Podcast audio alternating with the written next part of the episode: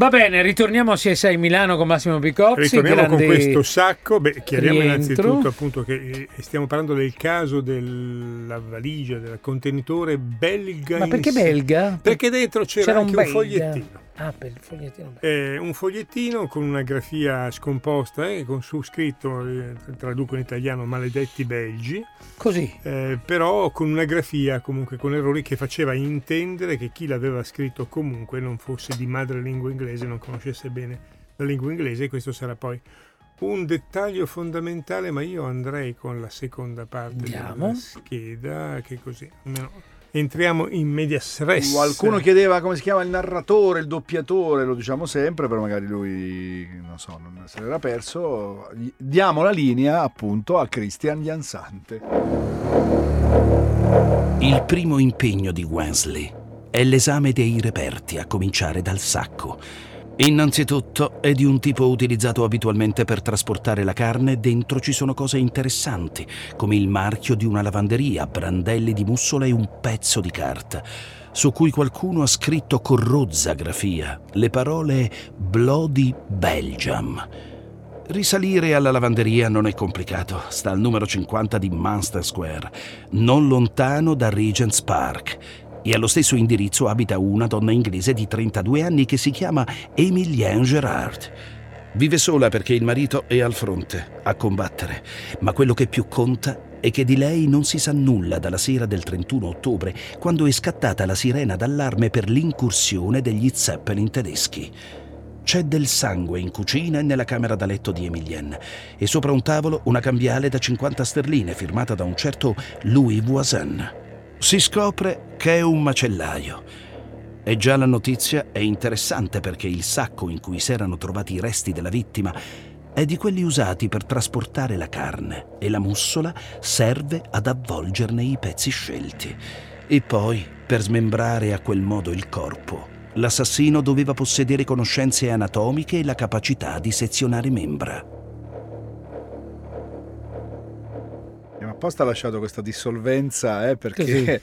era bella tosta. Su membra. La, la parte finale era, eh. Devo dirvi però che eh, il fatto che eh, si ritrovi un cadavere oltraggiato eh, e post mortem e che si pensi subito al medico, al chirurgo o al macellario. È un classico, no? Un lo classico. si diceva anche del mostro di Firenze, no? Lo si diceva del mostro di Firenze e naturalmente senza entrare nello specifico poi chi ha avuto modo di valutare, di vedere il fascicolo eh, delle indagini e le foto delle povere vittime, eh, anche un profano capirebbe che mm, non ci volevano conoscenze anatomiche per infierire sui corpi, mm, per come è stato poi come si vedeva appunto nelle immagini del fascicolo fotografico. Comunque, tornando a noi, il nostro ha degli indizi importanti, mm. cioè questa cambiale trovata di questa donna scomparsa. Siamo ancora però assolutamente nel mistero perché non avendo poi ritrovato le parti anatomiche di questa rag- donna scomparsa,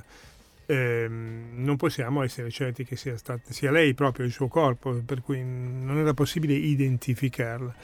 E quindi eh, qui la prima cosa che il nostro fa è quello di mettere insieme i pezzi, eh, il fogliettino del, con questa dicitura legata. Ecco, una cosa importante, quando poi Wensley va a cercare Voisin, l'uomo che ha lasciato la cambiale, eh, naturalmente lo scopre in compagnia di una donna e scopre che entrambe, anche se Voisin, eh, anzi soprattutto perché Voisin ha un nome, un cognome straniero, eh, in realtà masticano male l'italiano.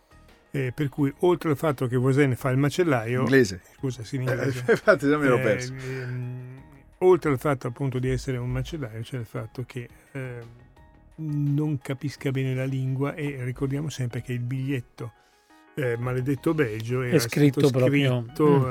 ecco questo non è il primo caso eh, di, di un biglietto di, di, che rivela indizi di questo tipo della nazionalità perché il caso più famoso era che è stato nella storia del crimine la richiesta di riscatto di Baby Lindbergh, il piccolo figlio del Charles Lindbergh, il, il trasvolatore, eh, e eh, Hauptmann, il responsabile che poi verrà catturato, ha appunto lasciato al posto del bimbo che si era portato via una lettera di riscatto piena di eh, errori Strafalcioni. di strafalcioni, Strafalcioni. in quel caso di uno che era di origine tedesca e aveva imparato l'inglese ma non in maniera Ti corretta. volevo chiedere Massimo, ma esistono i falcioni e poi quelli molto Stra. gravi sono gli strafalcioni o è proprio una parola?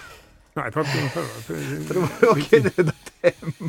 No, però potrebbe anche essere, sai, No, che credo di no. Invece se falcione deriva da falce è una strafa- Strafalcione. una strafalcione. Ci fermiamo qui noi con il- la seconda parte e torniamo da poco, tra poco con la terza e ultima parte di CSI in cui Milano. si risolverà. CSI Milano. caso. L'ultima parte di CSI Milano di oggi stiamo raccontando la storia di mm, un, un mito, un tuo mito mi pare di capire, uno dei tuoi idoli. Eh, sì, è Frederick Porter Wesley, ispettore capo di Scotland Yard, e quindi dietro le spalle a questa storia meravigliosa di questa struttura di polizia, che peraltro è abbastanza recente perché è stata poi fondata all'inizio dell'Ottocento. È la polizia più famosa del mondo, lo possiamo Eh, dire. Beh, sì, nell'immaginario- Anche la polizia investigativa. FBI. Più dell'FBI. Però è più, boh, Ma nei film Scotland Yard. è più affascinante. Ho pensato che nelle serie c'è più FBI. Sì? Sì. Eh, boh, vabbè. Comunque diciamo che eh, le tre polizie più famose al mondo sono Scotland Yard, l'FBI e la Sûreté. Ah, la sûreté. È vero, è vero. Sì, tra Anche le se la la meno... Eh, si è guadagnata la popolarità grazie ai film della Pantera Rosa, Eh eh, sì, l'ispettore certo, Clouseau certo. della Sûreté. Quindi non è che No, fosse no, no, così no, è una efficace. delle- Vabbè. delle- Ecco, diciamo che naturalmente una delle cose che ha facilitato il compito dell'ispettore Wesley è naturalmente il fatto di aver trovato a casa della persona scomparsa una cambiale con nome e cognome del presunto, del sospettato numero uno.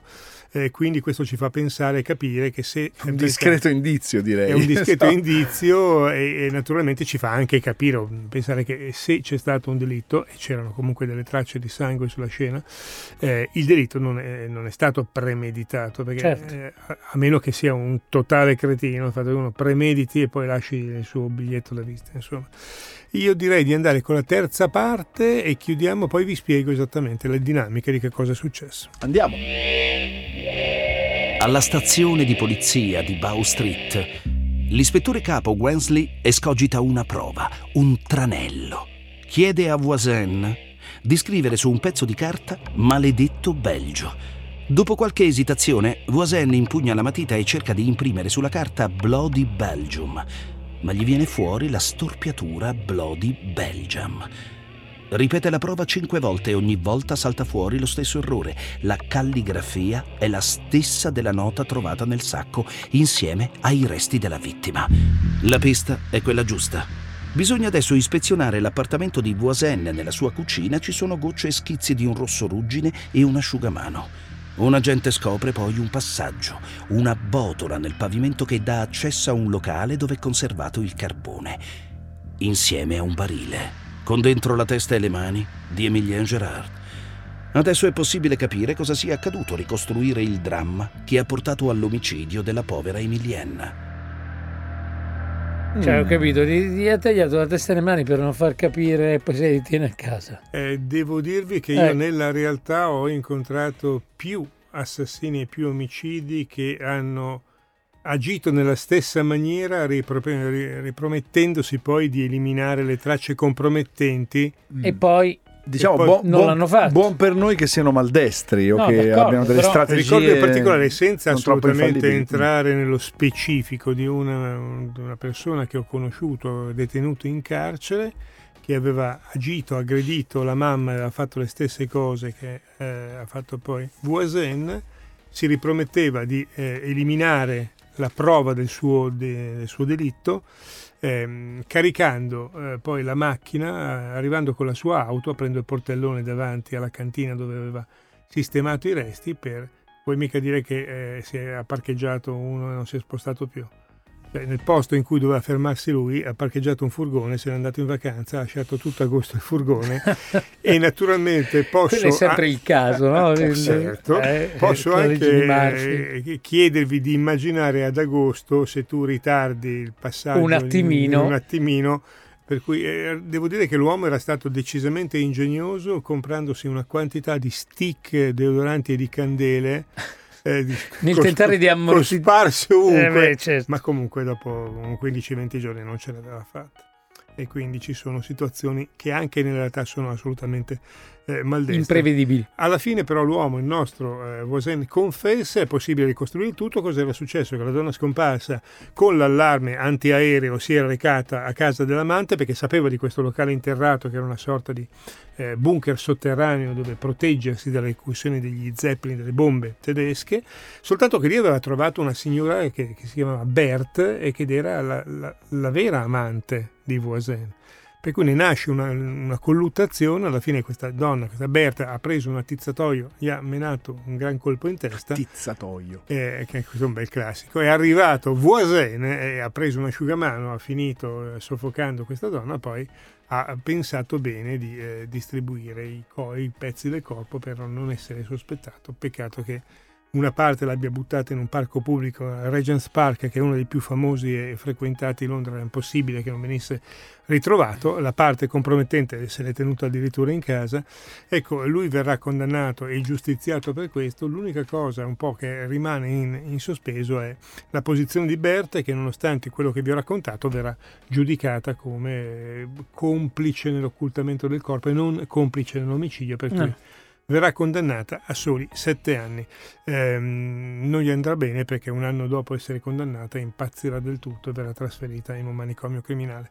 Questo per chiudere però sulla modernità di Scotland Yard, una uh, struttura di polizia che è al, al, vertice delle investigazioni mondiali, ma è anche ogni tanto oggetto di scandalo. Sappiate che nell'aprile di quest'anno c'è stato un grandissimo scandalo perché è stata sostituita di colpo uh, una certa Cressida Dick, che è la donna è la prima donna che è stata nominata eh, capo di Scotland Yard perché il sindaco di Londra, eh, di origini pakistane se ben ricordo, sì. eh, ha giudicato la sua una leadership troppo mm, lassa, troppo morbida sul tema delle discriminazioni sessuali. Cioè pensate a una donna che per 40 anni ha lavorato in polizia e nel 2017 mi pare eh, ha fatto outing in un contesto mm, così sessista e maschilista e, e quindi ne è nato una, una, un altro caso, un altro scandalo.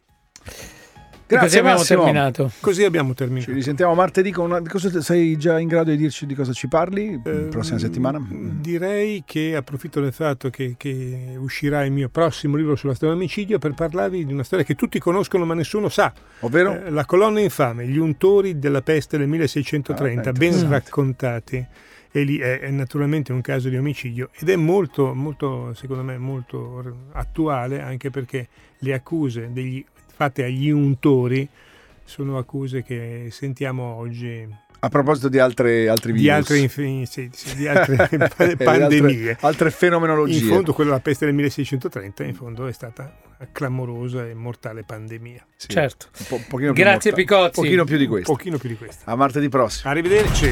CSI Milano torna la prossima settimana con Radio 105 su una nuova scena del crimine.